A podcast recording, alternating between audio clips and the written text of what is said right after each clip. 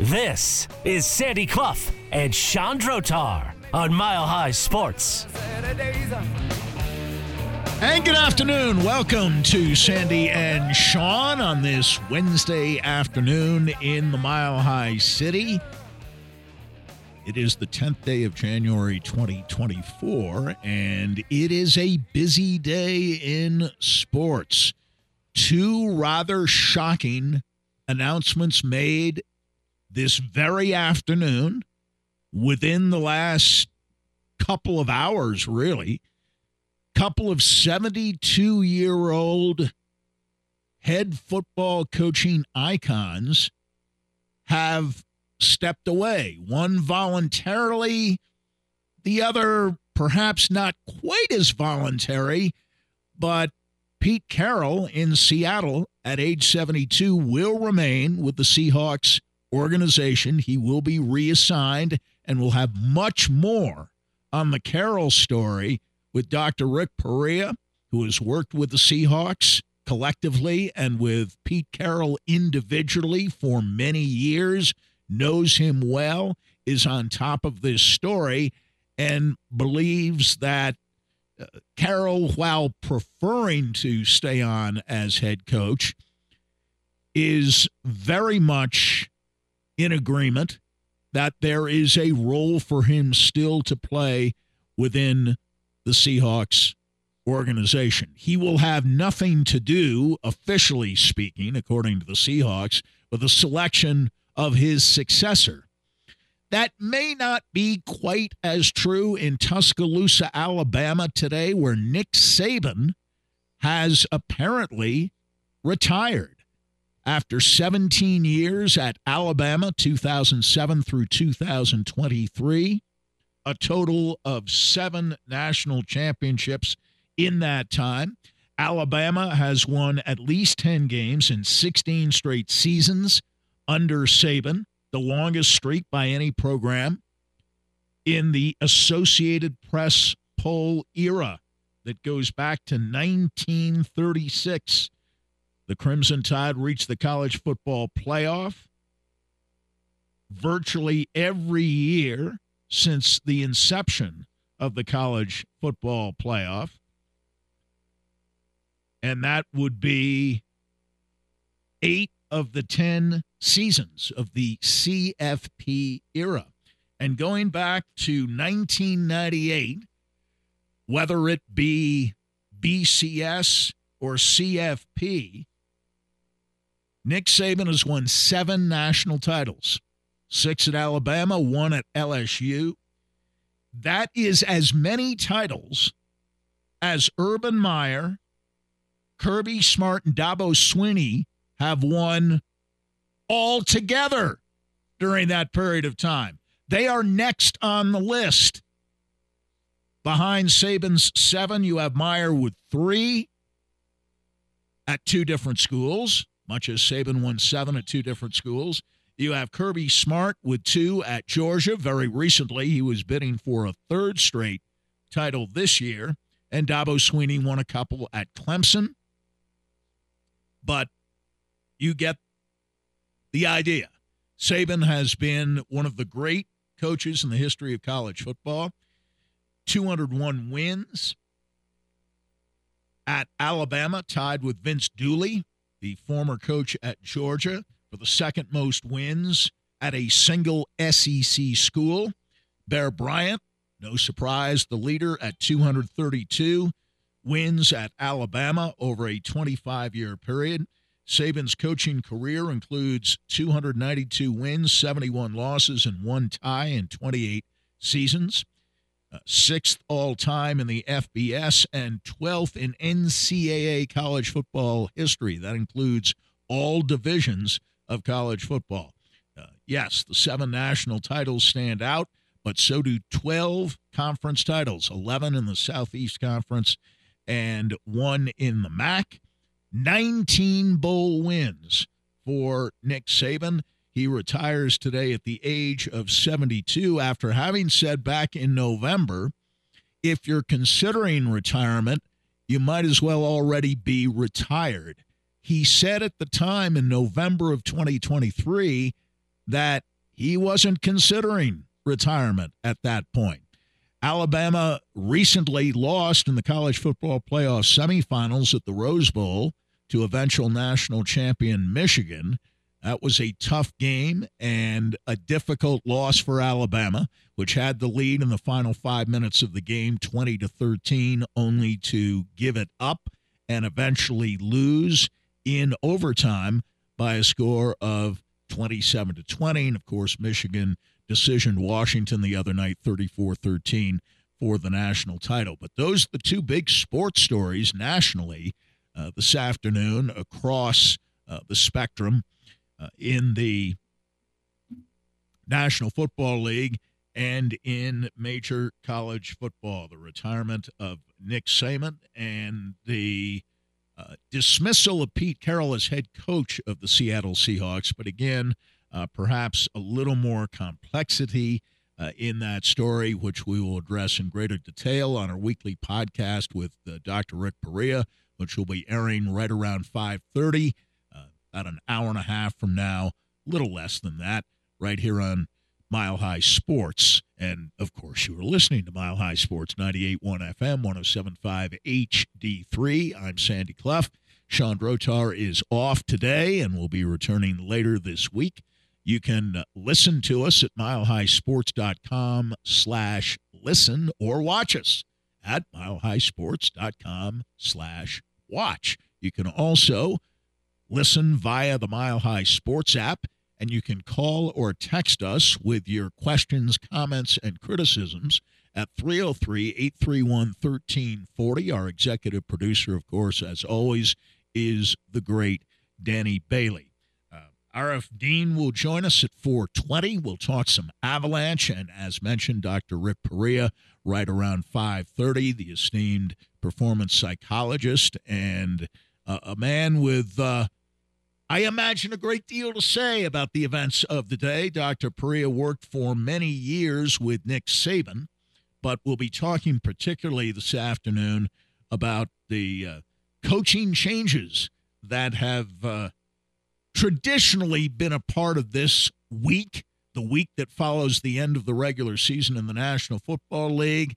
But uh, there have been at least a couple of shockers the firing of Mike Vrabel as head coach of the Tennessee Titans, and of course, uh, the news regarding Pete Carroll today. Also, some uh, controversial assistant coaching dismissals around the NFL, and a couple of assistants who have spoken up either privately or publicly without attribution necessarily, but uh, publicly speaking up uh, regarding their firings.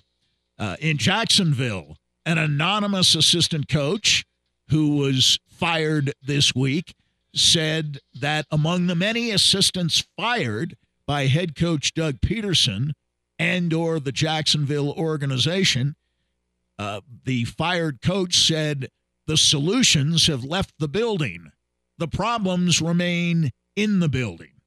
And of course, there was the uh, widely reported uh, story that originated with the New York Post that uh, Don uh, Wink Martindale, uh, the long esteemed defensive coordinator, most recently of the New York football Giants, had two of his defensive assistants fired by Brian uh, Brian Daboll and or the Giant front office uh, this week and responded to those firings by uh, storming into Brian Daboll's office, or at least storming out of Daboll's office, cursing his way out of the room and out of the building. Today, there is a headline, and Danny Bailey, you can correct me if I'm wrong on the particulars suggesting that now Martindale has been fired and is free to pursue other coaching openings around the NFL, which might well include a defensive coordinator spot in Philadelphia. And of course, the Eagles and the Giants occupy the same division, the NFC East. And it is also possible that one of the outstanding young executives in the NFL, Adam Peters, currently working as the assistant general manager of the San Francisco 49ers, will be working elsewhere in the coming year. He has been interviewed or is being pursued by several teams, including the Washington Commanders, the Las Vegas Raiders, and the Los Angeles Chargers. Peters, a former lead lieutenant under John Elway in the Bronco front office. Yes, during their Super Bowl years. Uh, Adam has not been around uh, since being brought on uh, by the San Francisco 49ers and Kyle Shanahan as uh, essentially an assistant general manager from the beginning. He had different titles along the way, but essentially he was assistant general manager to the 49ers, uh, helping to tutor John Lynch, who had no executive experience prior to his being hired as general manager of the 49ers. There have been some rumblings that Lynch will be promoted to the position of president of football operations, leaving the general manager's position vacant and perhaps allowing the San Francisco 49ers to match or exceed any offers that Peters receives from other teams. Peters has privately expressed a desire to return to Denver, perhaps as a general manager, but that does not seem to be in the offing at the moment. Uh, the Broncos having uh, all but committed earlier this week to retaining George Paton as their general manager. And we'll hear a little bit from George Paton as we uh, proceed through this uh, particular Wednesday afternoon. Uh, the Nuggets are in action tonight against the Utah Jazz uh, out in Salt Lake City, while the Avalanche take on the Las Vegas Golden Knights, and the uh, game will be airing on TNT. Yeah, both games on national TV because the Nuggets are uh, ESPN yes. this evening. Now, do we know for sure that the Avs will be on TNT tonight? Because on one or two occasions this year, they've been blacked out. Uh, I forgot about we, that. We know the Nuggets will be on yeah, ESPN. I forgot about that. Uh, I did try to watch one of those TNT so, games. Yes, uh, a bummer. And, and I did too, uh, a couple of times unsuccessfully. Uh, we will see what happens with uh, with all of that. But I do want to get to an extension of what we were talking about yesterday on the program. The Broncos did their post mortem press conference earlier this week. Um, three of uh, uh, the main characters all spoke. Sean Payton, the head coach, George Paton, the general manager, and uh, owner Greg Penner, who basically is operating on a day to day basis as owner of uh, the Denver Broncos. And uh, we have a few uh, more bits of the Paton press conference to share with you today. And uh, we've heard a lot about the Broncos' draft picks or lack thereof, certainly in recent years. This year, at the moment, the Broncos have six draft picks, no second rounder, but a pick in every one of the other rounds, including round one and rounds three through seven. Uh, the Broncos right now are situated in the first round with uh, the opportunity to make the 12th overall selection. Of course, they could trade down for extra picks. They could trade up if they have a particular player. You would assume it would be a quarterback in mind. In theory, they could trade up, but you wonder, honestly, since they don't have a lot of picks and they don't have players at least those that they would consider trading who would bring back much in exchange for a chance that the Broncos might move up in this upcoming draft.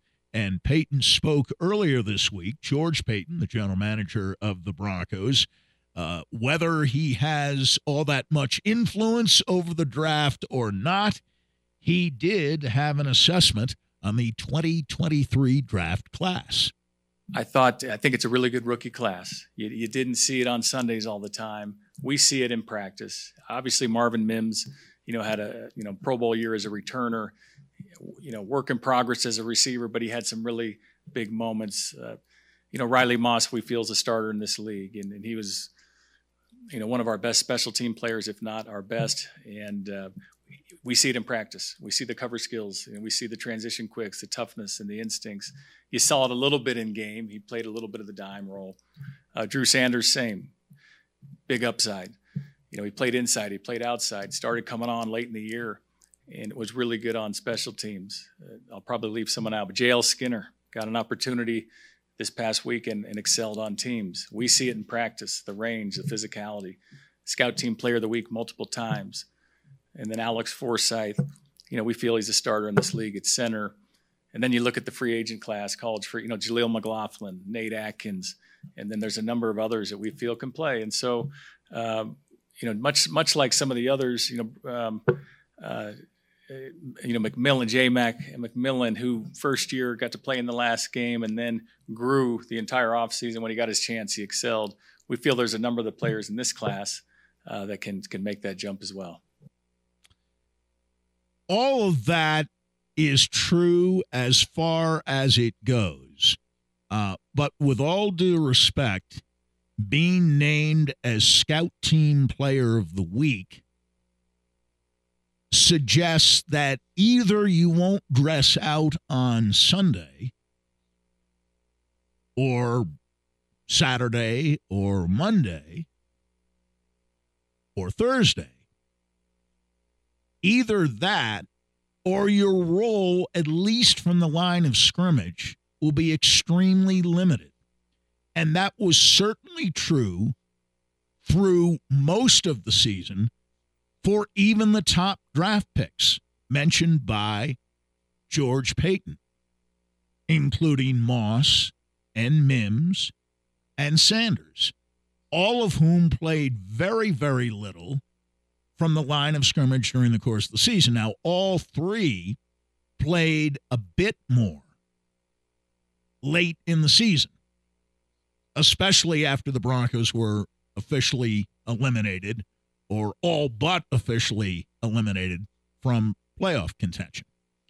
But because of the numbers and the fact that the Broncos didn't have a lot of draft picks in 2023, and it's more or less a similar scenario for 24. And in fact, the missing draft pick, the second rounder, is one that the Broncos traded away as part of the package needed for New Orleans to accept the Denver hiring of Sean Payton. So this is not a Russell Wilson draft pick that the Broncos are missing in the upcoming draft, although there were elements of the Russell Wilson deal that were involved in their not having very many draft picks in 2023. Uh, Jaleel McLaughlin, another example of a player who, yes, played more late in the year, even started a game or two late in the season.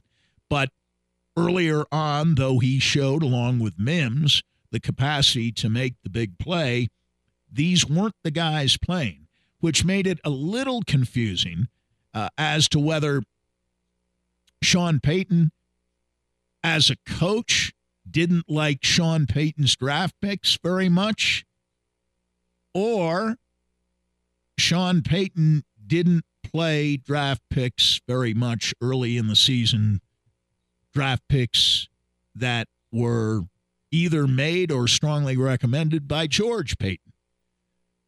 Although the dynamics remain unclear, it still seems almost certain that George Paton will be returning next year as the general manager of the Broncos. Uh, as much influence as Sean Payton seems to have, as much authority as Sean Payton seems to have, I'm not sure, even if the job were open, that the general manager position here in Denver would be all that attractive to very many people. All right, enough of football, and we move on to hockey, where the Avalanche played, according to their head coach, Jared Bednar, their most complete game of the season on Monday night here in Denver against the Boston Bruins. A 4 3 shootout win for the Avs. Uh, the standings tell us, and so does head to head competition between the two teams, that the Avalanche will need a similarly superb performance tonight in order to handle the Las Vegas Golden Knights at Ball Arena. And we will talk to Aarif Deen about all of that next here on Mile High Sports. Stay with us. Some senators, congressmen, please heed the call. Don't stand in the doorway, don't block up the hall. For he that gets hurt will be he who has stalled. The battle. Without the ones like you, who work tirelessly to keep things running, everything would suddenly stop. Hospitals, factories, schools, and power plants, they all depend on you. No matter the weather, emergency, or time of day, you're the ones who get it done. At Grainger, we're here for you with professional grade industrial supplies. Count on real time product availability and fast delivery. Call clickgrainger.com or just stop by. Grainger for the ones who get it done.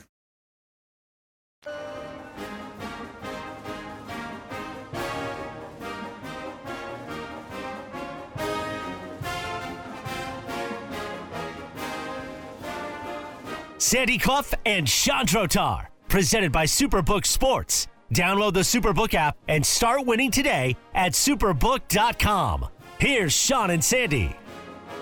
Sandy Clough, Sean Drotar. Sean is off today. We'll be returning later this week.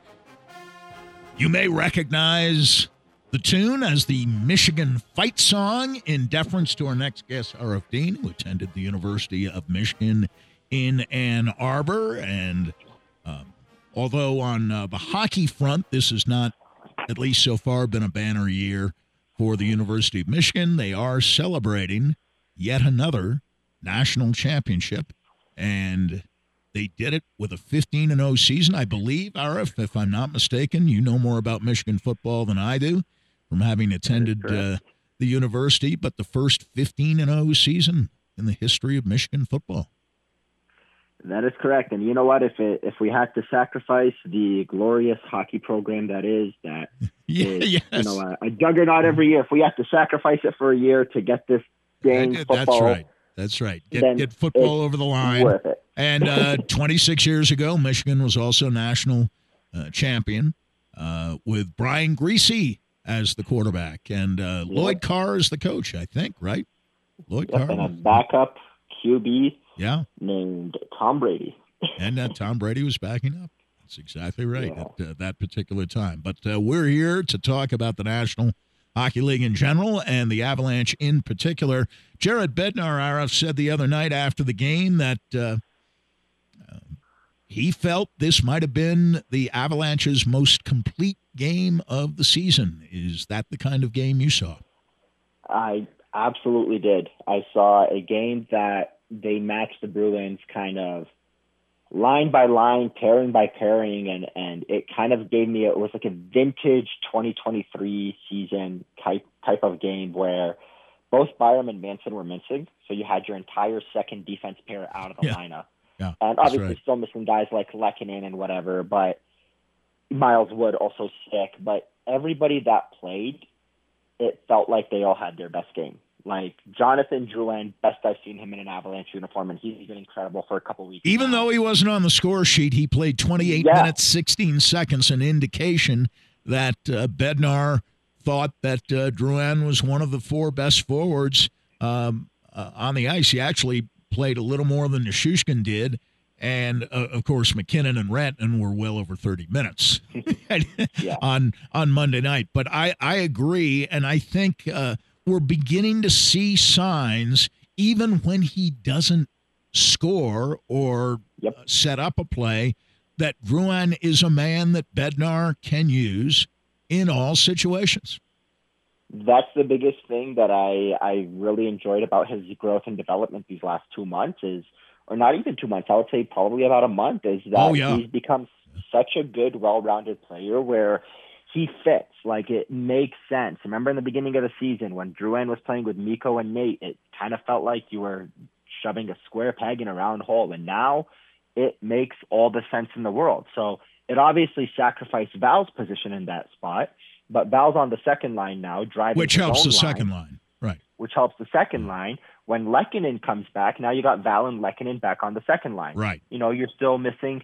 You still want Ryan Johansen to elevate his play or to obviously be replaced with another second line center, but just by having Drouin do what he does, do what he's been doing, it goes back to the conversations we had over the summer, where now suddenly he is giving you the type of play that you can have from him to play with Mikko and Nate and to allow Val and Lehkonen to drive that second line when Lehkonen's healthy and and and you know I can't say enough good things. First time I had I was on the show with you guys early in the summer, I said I'm going to make a prediction that Drouin scores three goals in the Avalanche's three game road trip to start the season. He obviously didn't do that, but just he just came off a stretch of scoring four goals in a three game stretch. So now suddenly he's he's playing a well rounded game and he's scoring, producing pretty much every night the uh, fly in the ointment, uh, along with the goaltending, I suppose, which we'll get to in a few minutes. The fly in the ointment continues to be, and you touched on it, uh, the second line center position. Uh, Ross Colton played the other night. He was a plus one over 13 minutes, 17 seconds. Johansen had an assist and was also a plus one as the third line center, playing 11 minutes and 10 seconds. Uh, you seem to be suggesting that the Avalanche hope is that Johansen will eventually emerge as the clear cut number two center. Otherwise, there might be a trade. I'm guessing those are the two things that the Avalanche would prefer to have happen as opposed to Colton centering that second line. So, not necessarily. I would say there is still a possibility that Colton would be the guy, but I think, to be honest with you, I felt more like that would be an option before Drouin took off because I kind of had this theory, and you know, this is a way that teams have been built in the past that have won Stanley Cups. I I irk back to the Chicago Blackhawks that won those three in six years, and uh, if you have four strong wingers, you can get away with your second line center being more of like a secondish, thirdish line center. So, you know, I, I had this theory that maybe the Avalanche go out and trade for somebody like Jake Guentzel, for example, and really stack the top six wingers with Mikko, Val, Lehkonen, and, and an acquisition, and have Ross Colton slot, slotted in as 2C if Ryan Johansen doesn't fit. But now that you have Drouin there, and Drouin is not going to be a stackable type of center, and you know, unfortunately, he can't play center. If Drouin no, could play no. center, that would have solved a lot of issues. But because of that, I think Drouin isn't of the status that someone like Mikko or even what Landeskog used to be were. And and because of that, I think the move, like I've pretty much at this point, I've all but lost hope in Ryan Johansen making it work, and not because he is a bad player, but because the fit just seem doesn't seem to be there. You don't see it. You, you, don't see it uh, with Lehkonen, and I I know that's a few weeks away, but you don't yeah. see it with Lehkonen and Nichushkin either. So you don't see Johansen with those two clicking. That would be the last kind of hope because they did play together early in the season. They had some pretty good underlying numbers. They didn't produce, but you know a lot right. of players weren't producing back then. But they had some pretty good underlying numbers. They had, uh, I believe it was more than sixty percent of the scoring opportunities when they're on the ice. You know these are advanced stats and obviously kind of grasping at straws. But they had forty six shots on goal when they were on the ice compared to twenty eight against. They had 27 to 10 for scoring chances, 13 to 6 for high danger scoring right. chances. So they were playing pretty well together. The puck just wasn't going yeah. in. Now, when when the Avalanche brought in Johansen, this was kind of my hope all along for his fit. Is we know this guy is not a speedy player. We know he's lost a step from already being a guy that's not known for his speed, and we know the Avalanche skate fast the biggest thing for me was going to be Lehkonen and Nichushkin are two very smart wingers, and right. the hope would be for Johansen to fit in with one of those two guys or both of those guys on that line and play a high IQ two way type of line where even if you need to slow the game down, you're doing it with uh, you know, control of the pace and control of the game because you have three players on the ice that are known for their two way game. So that would be kind of the last hope. And if Johansen can make it work, then great. But I, I personally don't know at this point if the Avalanche, like, unless he does something wildly outrageous over a 20 game stretch, I personally can't see the Avalanche going to the postseason without bringing in another centerman. But, you know, this would be kind of his last chance, would be Tatar is gone.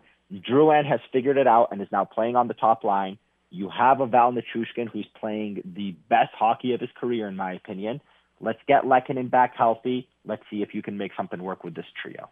Uh, but we all agree it's unsustainable to have MacKinnon and Rantanen playing more than 30 minutes a game and Toews yeah. playing 30 minutes a game and Makar playing 31, 32 minutes a game. That That's not sustainable. I know it was an overtime game the other night. I get yeah. that. But uh, that's not something that you, I, I, thought last year playing Makar 26 and a half minutes a game, for example, was way, way too much. Uh, yeah, way, way too much. If yeah. you wanted his best on a regular basis, uh, you know, you get beyond 25 minutes, even uh, as extraordinary a defenseman as Makar is, you're yeah. you're pacing yourself. You, you you have to, and you're you're obviously killing penalties, and you're on the power play. Uh, maybe being on the power play isn't it doesn't involve that much physical exertion, but uh, for him, uh, it does. Uh, he he's a one man point man uh, yeah. on the, on that top power play unit. But uh, I think we need to get to the goaltending here uh, because that's been the subject. That I, I, thought it was okay the other night, but certainly among contending teams, uh, you perhaps have uh, done the research on this that I haven't done as of yet, but I can't imagine a contending team having two goaltenders with save percentages of lower than 900. But that's exactly what the Avalanche have now with Georgiev at 894 and Prosvetov at 895. That's not good enough for a contending no. team. Yeah, for, for a playoff aspiring team, it's usually not good enough. The Avalanche have been able to camouflage that to an extent in uh, going over the first half of the season out to a record of 26 12 and 3 but how long can they continue to hide what seem to be some obvious weaknesses between the pipes yeah it's ultimately it's gotten to the point with me where i believe in georgiev a lot of people don't and if you're if you're reading the twitter machine you will learn pretty quickly that a lot of people don't believe in Georgiev. I personally do. I like However, him, but he's not played well since the first six games or so of the season. Yes, one hundred percent. He was good against Boston, even though he let in three goals. He was yes, okay. Yeah, been, yeah, he was okay. Been, and uh, you know, one goal he was some, screened. Uh, the other uh, involved a pass that seemed to tick off Toews' skate and maybe uh, gave the Avalanche a bit of a bad bounce. Um, couldn't really fault him, although he broke his stick over the crossbar on the second after yeah. the second goal uh, was scored. I agree with you. I thought he was fine the other night, but again, um, you know, you love the wins, uh, 22 of them after leading the league in wins last year. But the save percentage, the goals against 2.97, only one shutout uh, in what 33 games. Not what the Avalanche had in mind when the season began from Georgia. Yeah, absolutely. The biggest thing for Georgiev for me is so I believe in him. However, I think you will get Georgiev's best when he's playing a heck of a lot less than he is now. I simply believe the yeah. Avalanche are playing Georgiev the amount of the number of games and the number of minutes as if they have a Hellebuyck and a Saros and a Sorokin on their hands, and they just don't have that. I wrote an article about this the other day where I said that you know I've I've been the, the the the guy sitting front row most of the season asking Jared, "Do you feel like you're overplaying this guy, Coach? Do you feel like you're overplaying this guy?" And and he's always said, "No, this is going to give us the best chance to win." We check on him, we make sure he's feeling good. But really, what Jared Bednar is saying is, "I don't have another choice."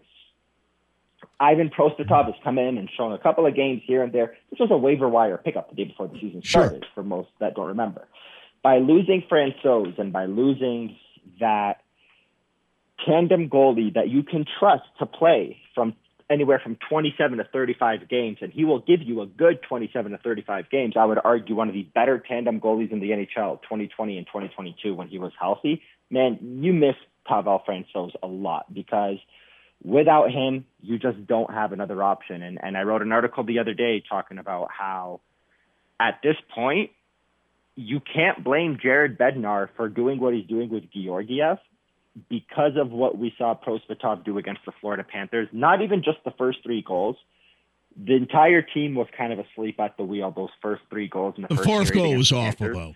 The fourth, the goal fourth was goal was on the backbreaker. That was the team has come back. They're playing well. Everything's going well. And then this defenseman, who's not known for scoring, not at this part, part point of his career, shoots a sifter from the wrist shot and it beats it clean. Yeah. That is the exact reason why I can't blame Jared Bednar anymore. I genuinely believe the Avalanche should give Justus Annunen an opportunity and see if he's ready. I don't think he is, but it's an opportunity. And if not, you got to be like the Toronto Maple Leafs and like many other teams in the market for a goalie at the trade deadline Yeah. in a Wow. year where it just seems like there aren't a lot of market options available. No, you no, gotta there- find a there way to get aren't. some help. You're right. Yeah. Uh, I mean, the good ones are clearly not going anywhere. Uh, Yeah. I, I I did like the fact that uh, Georgiev seemed to match his counterpart uh, the other night. Although the Avalanche Yep. had more shots on goal, uh, I, I didn't think there was a great deal to choose uh, between the two goaltenders. Um, I, I, want to ask you about the Avs' position at this point because we remember last year that Yeah. uh, not quite at midpoint, but 2017 and three after 40 games. And Yeah. next to that, 26 12 and 3 looks pretty good. Uh, 55 points at the halfway mark. Um, projects out to 105 to 110 points. Uh, I know there are other variables at play, but if you double everything, the Avs figure to uh, finish with about the record they had last year of uh, 52 24 and 6, very close to what they did uh, last year, uh, and that was with a, a 31 7 and 4 finish. Um, There are only two teams in the entire league who have not yet lost 10 regulation games. Unfortunately for the Avalanche, um, they played and beat one the other night in Boston. That's great. But Winnipeg's in the Avs division. And Yeah. uh, Winnipeg at the moment has two games in hand on the Avalanche, a one point lead, and a record of 26 9 and 4. It will require of the Avalanche, Dallas, and frankly anybody in the West right now, including those in the Pacific Division, a great deal to catch Winnipeg. Winnipeg, hands down, certainly over the last month, has been the best team in the West, if not the best team in the league. Yeah, absolutely. The big thing with that is I think it's a little bit too early to really be too concerned about catching a team that's only, you know, one, potentially three or five points ahead of you if they win those two games in hand because you just said it. The Avalanche last season finished the year 31 7 and 4. They were at game 40 when they were 2017 and 3 after that embarrassing loss to Chicago. They were out of the playoffs. Right. and we asked Jared Bednar, do you care about a division title or home ice advantage, or do you just want to get in? And he said, we just need to get in. We know what it takes to win. A month later, they rattle off all these wins, and Bednar said, we're going for the division title, and yeah, they won it. That's right. And they won it, and then they got Seattle and got beat in, in seven games. So I, I, I'm not really worried about their first round opponent. Uh, you know, it, it- Dallas looks like a better team than Seattle was last year, but uh, you know, Seattle's one of those hot teams lately too. Uh, I I don't know that there's an easy mark uh, in any potential first round series, but again, uh, the NHL playoff format uh, demands that uh, in each division, the second place team plays the third place team in the first round of the playoffs, even if those two teams might be the second and third best teams in the entire conference, if not the entire Yeah. league. We saw that with Toronto and Tampa Bay a couple years Yeah, ago. where I mean Boston it's was one, they silly. were two and It. I, it's the It is. only thing about the Yeah. playoff format in the NHL that I don't like. Yeah, agreed. You and me both. I would rather go back to the one eight format. The biggest Right. thing right now. for One me eight two is- seven three six four five. Bingo. Yeah. Now the biggest thing for me with all of that is to say, I actually I've never thought I would ever have this take, but after the last two three years, I actually have this take. The Avalanche usually heading into this part of the year, think back to the last few seasons, they're usually the team with the games in hand. Like if you look at the standings right now, Tampa Bay has played 42, Colorado has played 41. There are teams that have played 36 and 37. And in years past, that used to be Colorado because of the Finland trip and all of that, where it was like, yeah, all that's right, right. you know, right. we are one point, you know, the Avalanche are looking at the standings thinking we are one point back of Winnipeg, but we are the team with two games in hand. And then we're going to go off and rattle, rattle off a 31 7 and 4 ending. We're going to make up those points and more. I now have the take that because you're within reach of Winnipeg, all it takes is a good week and like Winnipeg to go 1 1 and 1 and you're fine. Because you're within reach of Winnipeg, I actually prefer that the Avalanche for once are not the team with the games in. Right, right. They the play their schedule is a little lighter than Winnipeg's, uh, and and basically most anybody in the West right now between now and the end of the regular season, they just uh, because they played more games. They're they're at the halfway mark right now. Um, I don't know that anybody else is.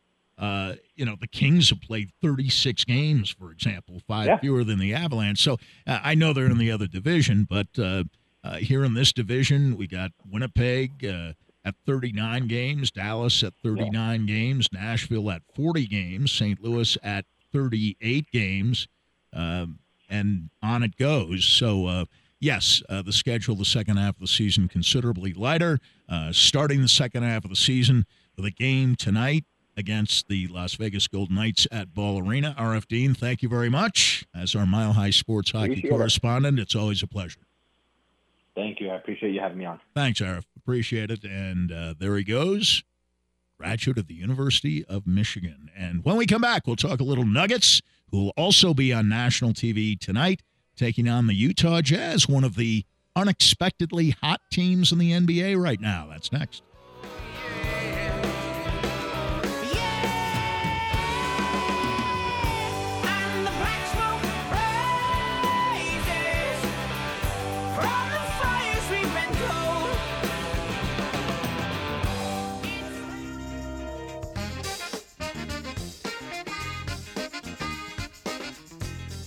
This is Sandy Clough and Sean Drotar on Mile High Sports.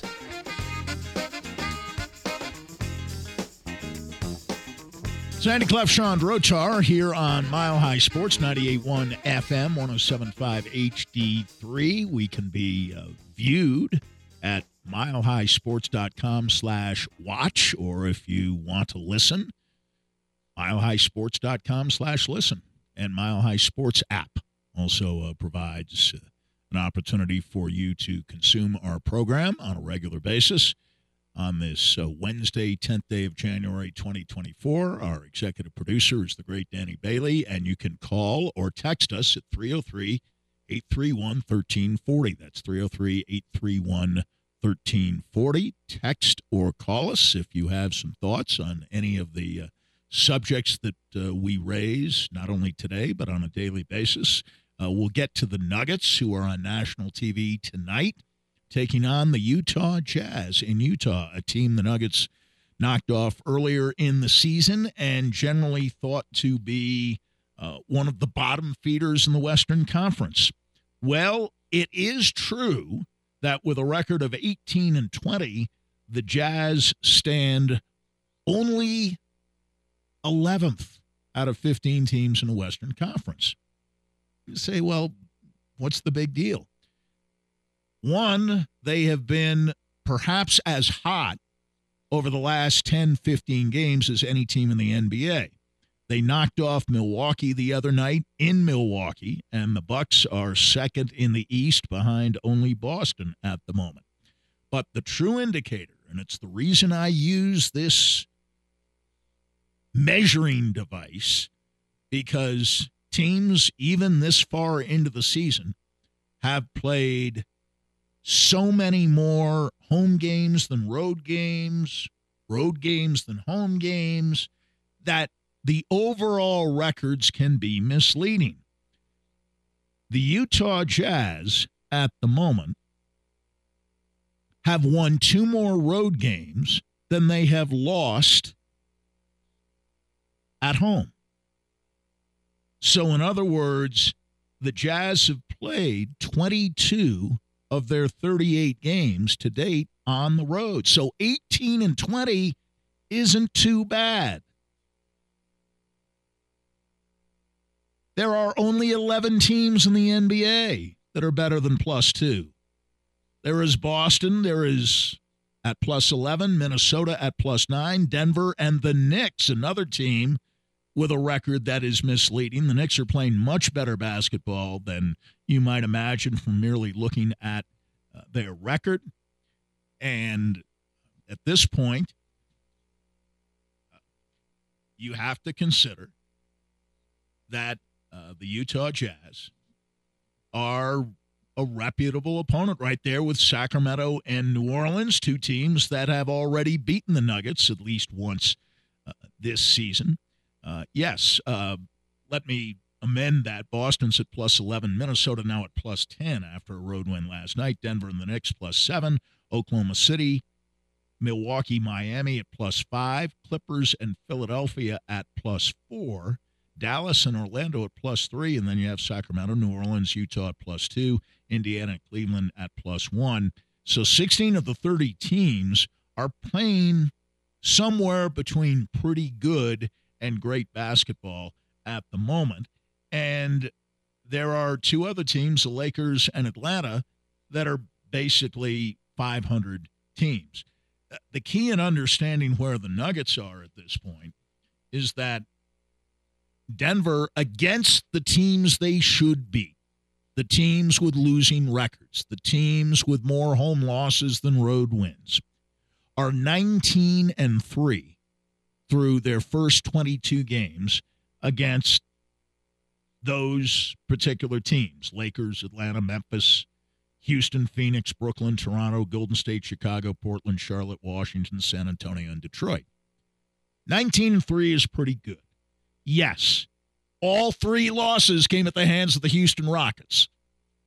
And the one loss the Nuggets sustained at home against Houston, along with maybe the loss the other night to Orlando at home when they had an 18 point lead and half of Orlando's team was out, injured, or sick. Probably the only two losses, the two home losses that you look back on this year against Orlando and Houston and say those are bad losses. The Nuggets against the best teams in the league, the best eight teams in the league, apart from Denver itself, three and four against Dallas, Orlando, Sacramento, New Orleans, Utah, Indiana, and Cleveland, four and five. So Maybe you'd like a record a little closer to 500 or above 500 against the good teams, but Utah is one of those good teams, at least the way they're playing at the moment. And if I were to identify four coaches who, as we near the halfway point of the NBA season, have done the best work well, Erik Spoelstra just got a nice new contract extension with the Miami Heat. The Miami record is 21 and 15. Not that great, but they're a plus five, five more road wins than home losses. Spoelstra, year in and year out, gets more out of Miami than most any other coach could get out of that particular team. And that's why he is among the most experienced coaches, senior most coaches with one team in all the NBA. But, you know, apart from Erik Spoelstra in Miami, Will Hardy in Utah has done a sensational coaching job. Tom Thibodeau with the Knicks. Mark Daigneault of Oklahoma City. Those would be the four coaches I'd put up there. Finch in Minnesota, I think, has been terrific. Uh, Joe Mazzulla, who got a lot of heat last year, for quote unquote underachieving with the Boston Celtics is uh, also doing a fine coaching job. But those four, Hardy, Spoelstra, Thibodeau, Daigneault, would be the coaches I'd look at first as coach of the year possibilities, at least as we near the halfway mark of this current NBA season. When we come back, we'll get back to the Broncos. We'll hear more from general manager George Paton uh, remarks he made earlier this week about all of the dead cap money problems the Broncos may have, particularly if they choose to release quarterback Russell Wilson, and on other subjects as well. We will be visiting at the bottom of the hour with Rick Perea, our weekly Wellness Wednesday podcast, our checkup from the neck up, and a lot of big coaching news this afternoon, including the retirement of Nick Saban at age 72 at Alabama and the dismissal of Pete Carroll at age 72 as head coach of the Seattle Seahawks. All of that is just ahead. Stay with us on Mile High Sports.